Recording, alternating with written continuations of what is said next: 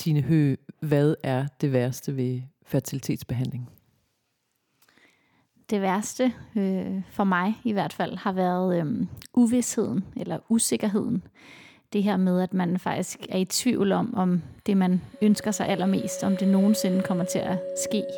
Det er meget svært at være i, at der ligesom ikke er nogen, der kan give en det svar. Velkommen til Smertefri Fødsels podcast. I dag har vi Tine Hø i studiet, og klokken går i Strandgade, som I kan høre her bagved. Tine, det er din tredje roman, Sult, og den kommer oven på Nye Rejsende og Tour de Chambre. Sult handler om fertilitetsbehandling, og jeg har glædet mig rigtig meget til at tale med dig om den her roman, fordi at jeg synes, at den rejser lige så mange spørgsmål, som den måske beskriver en livstilstand.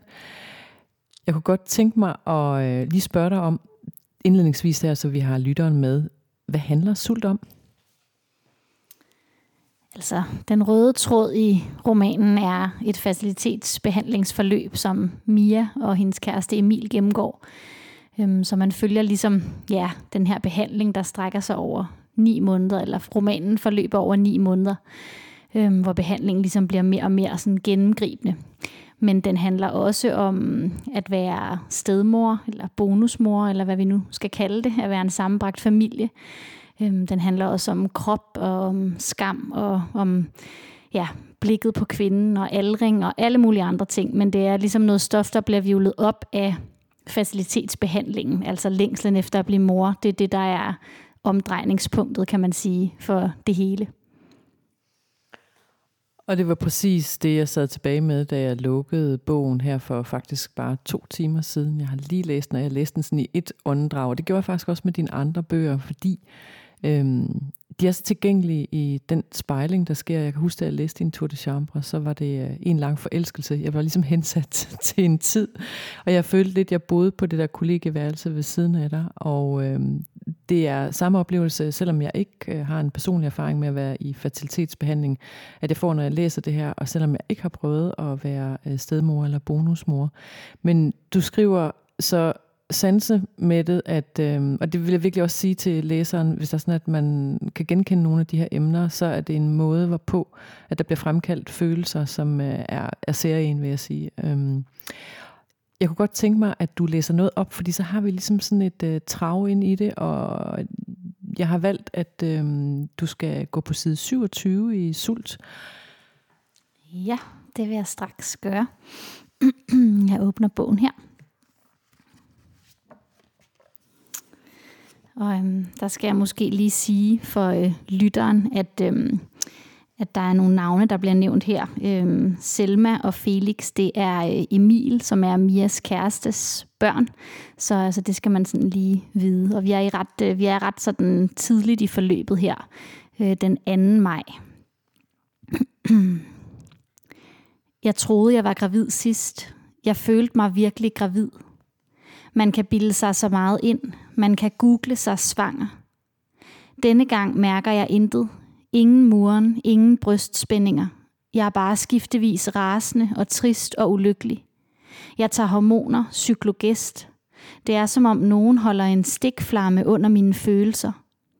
Jeg er misundelig på de tre andre. Jeg er misundelig på, at de er i familie med hinanden. Pludselig kan jeg se, hvor meget Selma ligner Emil, og så kan jeg være tæt på at græde. De er hinandens kød, forbundet på en måde, som jeg er helt udelukket fra. De hænger sammen. Jeg er alene. Det er en afgørende forskel på os, på det vi går igennem nu. Han har allerede børn. Jeg føler en sult, som jeg ikke ved, om nogensinde bliver stillet. Jeg har spist brunch med Rikke tidligere, salat chevrachot, pandekager og chokoladecroissant. Hun er byplanlægger og en af de få af mine veninder, der ikke er blevet mor. Blodgrebjuice og sort kaffe. Sikke en appetit, sagde hun. Jeg er udmagret af mit fysiske og følelsesmæssige arbejde.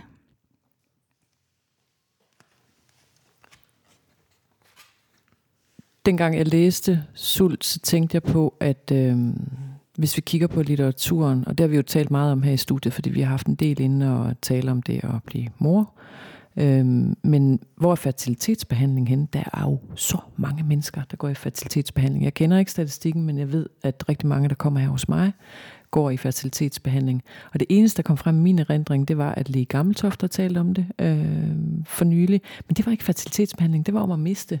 Øhm, jeg er faktisk ikke sikker øh, på, at det var blandet ind i det, men jeg kunne genkende meget af sprogbrugen derfra.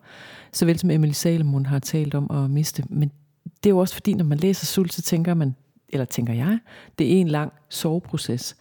Øhm, uden egentlig at have mistet noget. Det skriver du faktisk også et sted i bogen. Hvorfor er det vigtigt, at vi taler om fertilitetsbehandling, Tine? Jamen, som du selv siger, så er det jo et, et, øh, et virkelig udbredt problem. Det er hver tiende barn lige nu, der, øh, der kommer til verden på den måde, og det er faktisk ifølge WHO den mest udbredte kroniske lidelse blandt unge. Det synes jeg er ret øh, voldsomt. Altså, det er, ja, der er virkelig, virkelig mange mennesker, som, som kæmper med det her, og det er så paradoxalt, at der faktisk findes så lidt kunst om det. Altså, du, du har helt ret i det her med, at der, kom, der begynder at komme fortællinger frem fra folk, der ligesom ja, skriver blogindlæg eller debatindlæg, øhm, og det har jeg også altså, læst alt, hvad der overhovedet findes af den slags, for at ligesom finde et eller andet fællesskab, et sted at spejle mig. Øhm, men der findes ikke særlig meget kunst om det. Øh, nogle ganske få øh, danske værker. Så det har også været sådan et, en trang for mig, det der med at forsøge at sætte ord på noget, som jo er ikke bare min erfaring, men en fælles erfaring. Noget, som jeg synes, vi skal tale meget, meget mere om. Øhm, og som der er så mange mennesker, der ligesom går rundt med det her i, i mørket, og jeg vil gerne være med til at, at kaste lys på det. Jeg tror, det er meget vigtigt. Og ting, der er i mørket, er jo ofte, fordi de er forbundet med skam. Øhm, det er jo, øh, kan vi lige så godt sige som et udgangspunkt her, altså nu handler fortællingen om Mia, og den handler om Emil og deres fælles erfaring, fordi Emil er faktisk også inddraget rigtig meget i det. Og det er jo rigtig tit, at den der mand hører vi ikke om i fertilitetsbehandlingen. Øh, det er jo meget særligt, at det er kvindens fokus, der er, øh, ligesom i, eller fokus på kvinden, der er i centrum. Og meget sådan den der skam forbundet med det golde, som du også kalder det et sted, øhm, såvel som det ufrugtbare, altså den der defekte krop på en eller anden måde. Og i det hele taget, så bliver det jo sådan en stor fortælling om øh, blikket på kvindens krop. Øhm, mm, og inden vi går derhen, for der kunne jeg godt tænke mig at komme hen igen, så kunne jeg godt tænke mig at spørge dig om, hvad gør det ved parforholdet at være i fertilitetsbehandling? Mm, det er en meget stor belastning for parforholdet. Det er meget, øhm, det kræver virkelig en indsats at holde fast i, i noget, der også er lyst og øhm, sansligt og alt det her, når man samtidig skal mm, underlægges en hel masse, eller ja, min cyklus jo, og man skal ligesom, øh, det bliver meget mekanisk, alt det her øh, erotiske, som ligesom før har været noget, et sted man kunne gå hen, som var, ja, som handlede om lyst, og lige pludselig nu, så, øh, så bliver det viklet ind i sprøjter og scanninger og helt bestemte tidspunkter, og det bliver ligesom sådan arbejdsagtigt eller instrumentelt på en eller anden måde. Øhm, og det, det kan være svært at være i som par, øhm, at, der, at der ligesom ja, at man mister den der sanselighed. Det er i hvert fald nemt at, at miste den, når man skal gøre noget for at, holde, for at holde rigtig godt fast i den. Og så tror jeg også, at det her med, at man har et ønske sammen, som øh, ikke kan lade sig gøre, eller som ligesom mislykkes hele tiden, det, det, det skaber jo også sådan en følelse af noget uformående. Altså, at der er noget, vi to som, som par ikke lykkes med. Og det, øh, ja, den der sådan konstante skuffelse, eller noget, man ikke, ja, noget, man ikke, noget kroppen ikke, hvor de ikke gør det rigtigt, den der følelse der, den, øh, den tror jeg også forplanter sig i parforholdet, så der er ligesom sådan en form for mislykkethed, som man bærer med sig hele tiden, som også kan være svær at være i. Og så er der alt det her med, øhm, altså der er også meget vrede i min bog, og det er jo også noget, jeg gerne har ville give plads til, fordi den fylder også meget. Kroppen, kvindekroppen, øh, bliver jo presset på alle mulige måder. Altså man får alle de her hormontilskud, og for mig så har den der længsel eller sult været så opslidende, så det har ligesom været det er det, der har fyldt det hele, og det har også ført meget vrede med sig, også en irrationel vrede nogle gange, som, som er eksploderet ud over os begge to. Øhm, så, så det er, det er svært at være i som par, vil jeg sige. Det, øh, ja, det kræver noget at øh, holde fast i hinanden på trods. Og der er der jo en stedighed til stede i teksten og måden, at du øh, beskriver det på, fordi historisk så har det jo været sådan, at det har været, øh, som jeg også sagde tidligere, kvinden, der har været øh, defekt. Altså, så har man bare skiftet hende ud, så har man fået en ny. Altså, øh, der er jo alle mulige historiske dokumenter og fortællinger om, at når man, så hvis det ikke lykkes med den første kone, så skaffede man sig en ny, og så fremdeles. Der blev ikke stillet spørgsmålstegn ved, om det kunne være fra manden, at det kom. Og det er jo faktisk noget, der bliver tematiseret her. Og det jo, gør det jo ned i tal i forhold til, hvor mange sædceller er der nu i den her leverance. Ikke?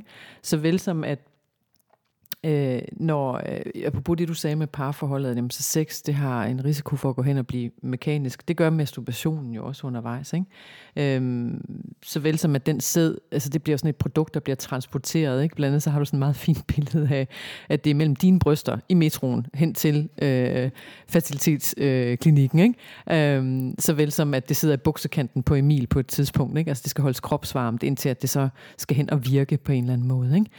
Øhm, hvad var dine tanker undervejs i forhold til at få manden indskrevet og mandens rolle indskrevet også? For det er som om, at alt har været behæftet på kvinden, altså og kvindens uformåen her. Men hvad, hvad var dine tanker omkring manden, og hvordan fik du skrevet det frem?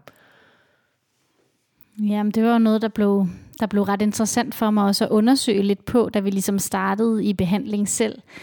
Øhm, fordi det er fuldstændig rigtigt, at historisk har det været, har opfattelsen været sådan, at at det her med, med barnløshed lå på kvinden. Jeg har også sådan, går også tilbage i Bibelen og kigger på, hvordan beskriver man barnløshed der, og der er det ligesom sådan en straf fra Gud, som rammer kvinden. Og den der opfattelse har ligesom forplantet sig i lægevidenskaben. Øhm, og det er ret sent, man er begyndt at, at undersøge på det her med sæd. Øhm, det gør man heldigvis rigtig meget nu, men det er kommet sådan relativt sent hvilket er ret vildt. Altså, vi har en kæmpe sædkrise lige nu i Vesten. Øhm, det er det, der er grunden til rigtig meget af den her infertilitet. Øhm, så der er ligesom sådan et misforhold der mellem, hvor fokus har været, og, og, og så fysikken. Ikke? Der er ligesom nogle ting der, der, øh, der har været sådan vredet skævt. Og noget af det, som, som vi oplevede, da vi var i, i behandling, var også, at, hmm, at man ligesom ikke taler særlig meget til manden, når man, når man, ja, når man ligesom behandler de her par. Altså at, at vi, det var meget mig, der var i, i fokus, og det, øhm, og det skaber sådan en, en ensomhed faktisk for begge parter. Altså det blev meget tydeligt, vi startede i behandling under corona, og der måtte min kæreste ikke komme med ind på klinikken til scanninger i starten, fordi at vi fik at vide, at der ikke var adgang for pårørende. Øhm, så det er altså den her opfattelse af, at, at kvinden ligesom er patienten, og manden er, er sådan i periferien af det, og han er pårørende. Øhm, så han måtte sådan forlade klinikken igen, og kunne så simpelthen ikke komme med de, de næste gange. Og, og, det, og det tror jeg bare, i forhold til det her med parforholdet, jeg også lige talte om før, at det er svært i forvejen, så tror jeg, at det, at man ikke øhm, på en eller anden måde fordeler det fokus mere jævnt, det, det øger den ensomhed, både i den, der skal bære øh, informationerne og ansvaret selv, men også for den, der ikke bliver lukket ind. Det har også været meget ensomt for min kæreste, ikke at mm, ja, ligesom ikke at blive talt til på samme måde, som, som jeg er blevet. Så, så der ligger sådan et ønske for mig, det der med at, at se det som noget mere fælles. Øhm, det, det vil jeg ønske, at man kunne gøre. Det tror jeg vil gøre det nemmere at være i. Øhm, og det var præcis det, jeg sad og tænkte på, det der med patienten og så øh, den pårørende, ikke? Altså, som jo netop er tydeliggjort øh, under corona. Og der er så mange fællesnævner, det tror jeg også, der er mange, som læser bogen og som lytter med her i dag, der vil kunne se i forhold til fødslen, som jo så er det, den nye erfaring, du står overfor. Øhm, og som jeg jo så også med let bæven, fordi jeg tænker, nu er du i kontakt med hele det her. Ikke? Hvordan kommer du til at tolke det, og hvordan kommer det igennem øh, Tines øh, filter? Øhm, og mens jeg husker det, så vil jeg faktisk spørge dig om, Tine, skal din næste bog handle om fødslen? Åh, oh, det ved jeg ikke endnu. og jeg kan måske også lige sige, hvis der er nogle lyttere, der ikke øh, fanger det, men jeg er øh, ret højgravid lige nu, og, øh, og skal føde her efter sommer. Øhm, ja, øhm, jeg ved det faktisk ikke. Jeg ved ikke, hvad den næste bog kommer til at handle om, men jeg ved jo i hvert fald, at, at det her er en helt ny, gennemgribende erfaring. Altså det her med at gå fra fertilitetsbehandling og så direkte over en graviditet er faktisk også øh, ret hæftigt. Altså det er virkelig to, sådan, det er jo to undtagelsestilstande på en eller anden måde, eller hvor der sker noget, noget meget voldsomt med kroppen. Øhm, så der er, det fylder vildt meget for mig lige nu. Jeg, jeg skriver også selvfølgelig om det, men, øhm, Men det er for tidligt at sige, hvad, hvad den næste bog skal handle om, så du kan godt, du kan godt slappe af. Jeg læner mig helt tilbage i det, og apropos det, du siger, Tine, du prøver at forstå sproget igennem kroppen, tænker jeg på mange måder, når jeg læser det, fordi det er en meget sådan sansemættet bog. Og modsat dine tidligere øh, bøger, der var sådan en meget høj grad af sproglig præcision, så er den her kaotisk, den er dyrisk, den er ro. Altså apropos fødslerne, som jo også er for mange en oplevelse af kontroltab, hvor man prøver at gå ind og tage kontrol over noget. Det er naturen, altså det, som vi gerne omtaler som det naturlige, altså det at føde, men som jo også i høj grad i dag er øh, kontrolleret på alle mulige måder, både øh, altså en følelse fra kvinden selv, at hun gerne vil øh, kontrollere, som jeg altid plejer at kalde for et aktiv. Ikke? Altså jeg, øh, kontrol kan mange ting, ikke? men jeg tænker også mere på de procedurer, som vi er underlagt, øh, når vi møder hospitalsvæsenet. Alt det der, der er så mange tråde og trække i det hele. Øh, men du prøver ligesom at forstå sproget igennem kroppen. Kan man overhovedet det? Hmm, jeg tror i hvert fald, det har været meget vigtigt for mig, at øh, på en eller anden måde lade kroppen være den, der, der netop dikterede skriften, eller var den, der, den, der ligesom sætter skriften i gang, og også øhm, netop som du siger det her med i forhold til mine andre bøger, altså at, at, at tillade en råhed og en noget, øhm, noget upoleret, noget vildt, fordi det, jeg, kan ikke, jeg tror ikke, jeg kan beskrive den her erfaring i et, øhm, i et forfængeligt sprog, hvis det giver mening. Øhm, der er ligesom en, en uforfængelighed på spil her, som man er nødt til at gøre sig gældende på alle planer. Både indholdsmæssigt, men jo også sprogligt. Øhm, jeg tror også, bogen er skrevet, mens den her krop var igennem de her ting. Øh, og det tror jeg også er noget af det, der giver nerven. Altså jeg vil heller ikke være i stand til at beskrive den tilstand, som, som romanen er. Jeg ser den ret meget som en tilstand, der ligesom ligger på de sider, og den vil jeg ikke kunne, kunne skrive så levende frem nu, hvor jeg ligesom er et andet sted. Øhm, så jeg har været nødt til at, at, at lade skriften ligesom komme meget impulsivt når, med følelsen, og så ligesom skrive det, der kom igennem kroppen lige der, og så, og så bruge det. Og det, ja, så, så, så jeg tror, at, at den her bog er ligesom det tætteste, jeg kan komme på at, at, at nærme mig den tilstand, som, som den her barnløshed er.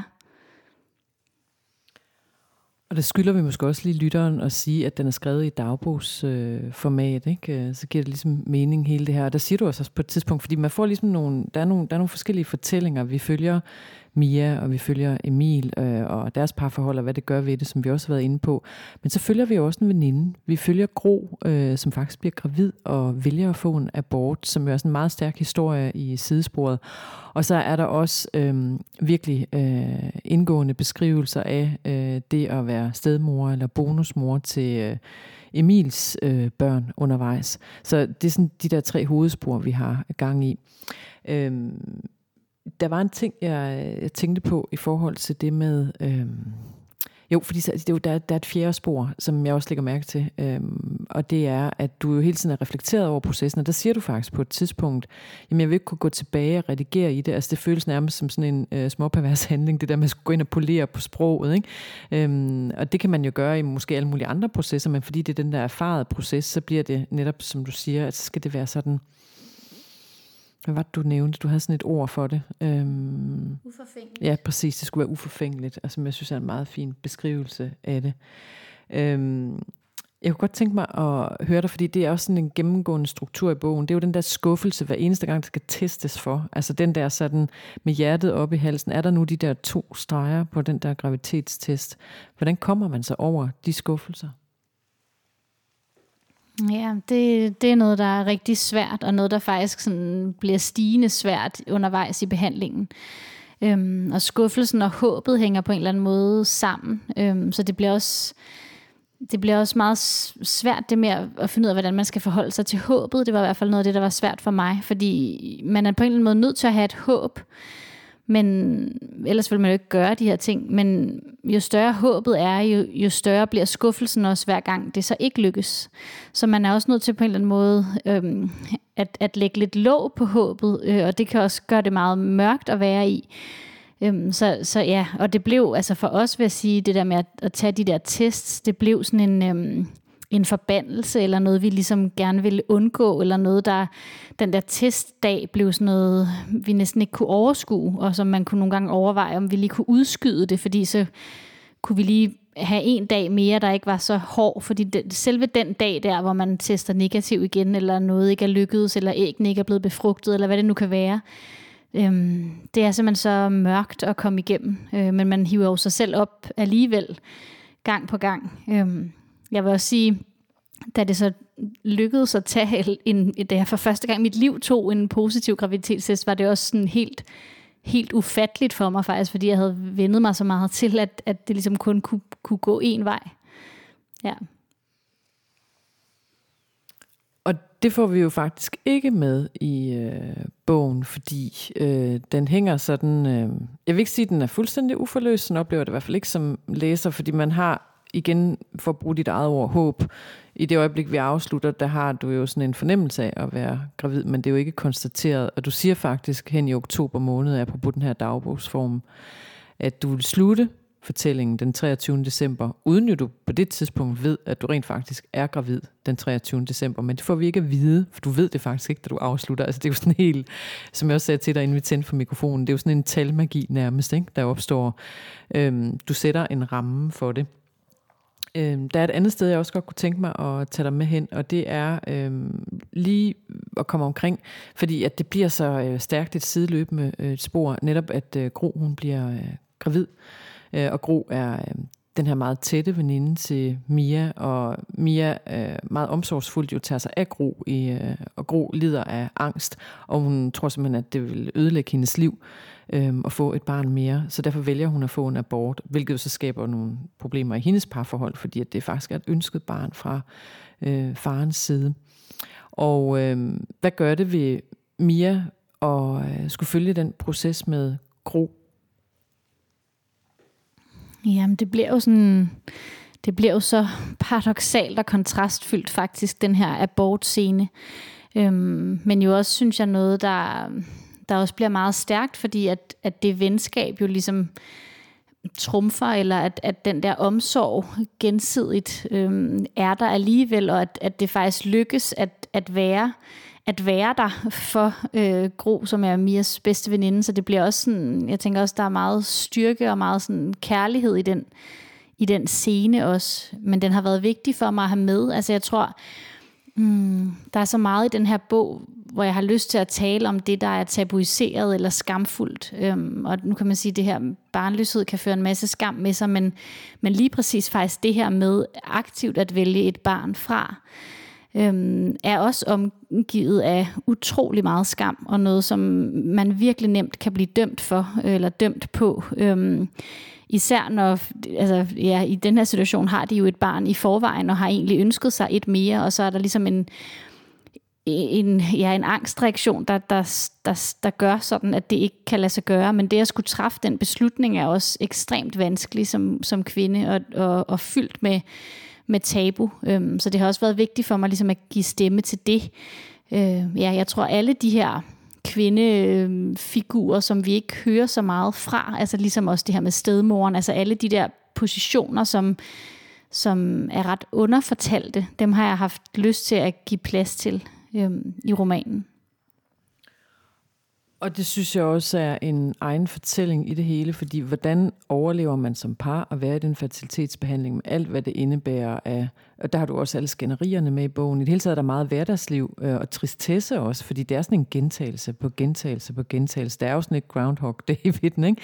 Øhm, at det er som om, at man bliver, nødt til, man bliver ved med at vågne op til den samme dag. Øhm, og øhm, jeg synes også, der er øh, den der respekt for øh, processer, selvom at der stadigvæk er vreden og øh, misundelsen og alle de øh, ægle følelser inde bagved også, så er det, som du selv siger, kærligheden, der vinder. Og det gør det jo faktisk også i parforholdet.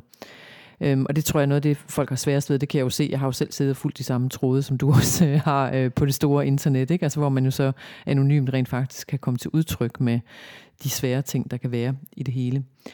Jeg kunne godt tænke mig, at du skal læse et stykke mere op, og det har jeg ikke rigtig forberedt dig på, så det håber jeg, du er frisk på. Øhm, fordi jeg synes, det er også noget af det, der indkredser rigtig meget af det, som din bog kan. Og det er, hvor du beskriver kampen mellem krop og følelser og hjerne. Øh, vi befinder os på side 159, så øh, lad os prøve at gå derhen. Yes, jeg bladrer lige her. Ja.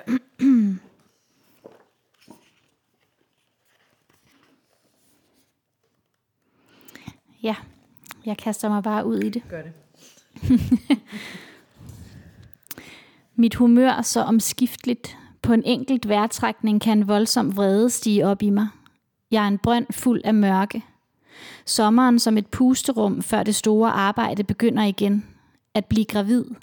At betvinge biologien. At voldtage hinandens hjerter. At blive gennemknippet af længsel. Det giver ro at holde pause, men roen er midlertidig. Roen er ingen redning. Bare en dum lille båd på et fuldstændig sindssygt hav. Sidde og mærke vinen glide ned gennem halsen. Sidde og mærke vinen skylle hen over mit golde landskab. Kunne jeg bare skrue kroppen af og aflevere den på fertilitetsklinikken i morgen mellem 8 og 9, og komme og hente den igen, når den var svanger. Være hjerne indtil da. Forlade reproduktionsarbejdet, som Emil gør, når han tager afsted om morgenen. Men arbejdet foregår i mig. Jeg kan ikke forlade det må i stedet forsøge at arbejde ind i det, med det. Mit arbejde må være at skrive denne tekst. Jeg havde tænkt skriften som en flugtmulighed. Jeg ville skabe en anden verden af fremmede kroppe, fremmede sind og en begavet overnaturlig komposition at folde mig ud i. Men jeg må blive her. Skrive med mit eget blod. Ingen slutning, ingen forløsning, intet plot, bare endeløs, langsomlig redsel. Et andet sted, så siger du, Tine, at fertilitetsbehandling er et angstanfald i slow motion. Altså det er en uendelig kvælning. Og i det hele taget, så synes jeg, der er rigtig meget øh, i dit sprog, hvor at øh, hele den der forventning om graviditeten og liv, kunne man kalde det, ligger meget tæt op ad døden. Såvel som du siger på et tidspunkt, at det jeg skal føde, skal også dø. Hvorfor er døden så nærværende i øh, bogen? Fordi det er jo i bund og grund liv, det handler om. Mm, det tror jeg handler om mange forskellige ting. Altså man kan sige, i sig selv det at, at føde, altså selv hvis man bliver gravid og skal føde et barn, så tænker jeg også, at døden på en eller anden måde er indlejret i det, eller brutaliteten, det er jo noget ekstremt brutalt, og tidligere jo også noget, der har været forbundet helt reelt med risikoen for død. Altså der er jo, der er jo noget ødelæggelse i det, som man ligesom gennemgår netop for at kunne skabe det modsatte, som er liv. Så jeg tænker, at de der stærke kræfter faktisk findes meget tæt op af hinanden i, øh, i, i selve det at også det at føde. Men, men det findes altså også i det her med ikke at kunne blive gravid. Øhm, og det, den, det, det har gjort ved min krop, har ligesom været, og ved mit sind har været sådan en følelse af hmm, potentiel ødelæggelse faktisk, hvis det ikke lykkedes, fordi det at være mor for mig, jeg ved godt, det ikke øhm, er sådan for alle, men for mig har det været det eneste indiskutable. Altså noget, jeg har vidst altid, at jeg, øh, at jeg ville, og ikke, ikke som et ønske, men mere som en drift eller en trang, eller noget, jeg ligesom måtte gøre, eller helst ikke vil, vil undvære. Øhm, og meget, meget sådan stærkt og også fysisk. Det er også derfor, romanen hedder Sult, fordi det faktisk er som en fysisk trang, noget der gør ondt, når det ikke bliver opfyldt. Så derfor så har det her, den her, det her med, at det måske ikke vil komme til at kunne lade sig gøre, har føltes som en, ja, en, en, en trussel også mod mig og den jeg er og hele min eksistens. Så det er virkelig nogle, nogle voldsomme følelser, der bliver sat i gang her. Så det mørke, der vælter op, bliver også meget mørkt og meget, øh, ja, meget, meget voldsomt, og noget, der ligesom også kan, kan overraske en selv lidt faktisk, eller forskrække en selv. Den styrke, som det her, øh, den her uforløsthed ligesom fører med sig. Men hele tiden så vender øh, skriften og sproget jo tilbage til lyset, og det synes jeg, det ligger i hverdagen, øh, og det ligger i, jamen det går jo videre, altså lidt ligesom, jeg tror alle, der sidder og lytter med, hvis man har været deprimeret, jamen, så det der med, at man bare står ud af sengen og sætter et ben foran det andet, der er sådan et øh, fodslag ind igennem øh, teksten også, som hele tiden får læseren videre, fordi man er modløs sammen med Mia, og Øhm, vi håber hele tiden sammen med hende, såvel som at vi skuffes øh, sammen med hende. Ikke? Og jeg synes, at øh, døden er altid så fin bund at have i det, fordi øh, når vi skal se den der død i øjnene, ikke? eller det, at det ikke skulle ske, eller den komplette destruktion, ikke? altså i den forhåbning og det ønske, der har været, så er det også, at man kan mærke, at livet det kommer. Og derfor kan jeg godt tænke mig at slutte i dag med at spørge dig om, dem, der sidder og lytter med, jeg tror, der er rigtig mange, der lytter med, som måske er i samme situation, som du har været i, eller måske kommer i den situation. Hvad vil du sige til den, der måske står midt i en fertilitetsbehandling lige nu? Hmm. Først så vil jeg bare sende al omsorg i verden. Øh, jeg tænker meget på dem, der ligesom gennemgår det lige nu, også fordi jeg netop selv jo er et andet sted, så det gør ikke, at jeg ikke, at jeg ikke hele tiden har den bevidsthed med mig også. Øhm, så tror jeg, det er meget vigtigt at, at tale højt om, og det er jo også noget af det, jeg ønsker, min bog kan være med til, altså at, at bryde de her tabuer, eller få, den, få fjernet den her skam, der kan omgære det, og være sådan en, ja, lukke lyset ind i, i det her mørke, som det kan føles som. Fordi der er så mange, der går med det alene, så jeg tror, det med at være, at, at være mere åben, øhm, det, det tror jeg kan være, kan være noget, der kan hjælpe og lindre i hvert fald. Øhm, så, det der, så det ligesom bliver et fællesskab, en, en fælles erfaring, noget vi alle sammen forholder os til fælles. Øhm, og så, så tænker jeg også, øhm, at, man, at det også er okay, at det fylder alting. Fordi det synes jeg også noget af det, der kan være svært. Det er det med, at man også så tit får råd fra andre om, at ej, men, øh, lad være med at tænke på det hele tiden, eller det vil være godt, hvis du kunne, bare kunne slippe det lidt og gøre noget andet. Og der har det i hvert fald været sådan for mig, at det har ikke været muligt. Så jeg tror også, at, at det der med at sige, at sådan, det er okay, at det fylder det hele, og det er okay, at man, at man også er vred og mørk og, øhm, og, ja, og har det rigtig svært. Det, øh, det behøver man ikke ligesom, det behøver man ikke også have det dårligt over oveni. Øhm, så ja, men åbenheden tror jeg måske er, er det vigtigste af det hele. Fordi vi jo trods alt øh, blot er mennesker alle sammen. Øh, tusind tak, fordi du har givet sprog øh, til øh, fertilitetsbehandling og til så meget andet, vil jeg sige. Til tid og til synet på kvinden, synet på manden i det her, alle pårørende. Øhm, til vores øh, tendens til sammenligning. Alle processer er individuelle, og enormt meget, synes jeg også, igennem romanen til kærlighed. Jeg synes meget, det er en hyldest til kærligheden og til livet, øh, hvor mørket også er en stor del af det.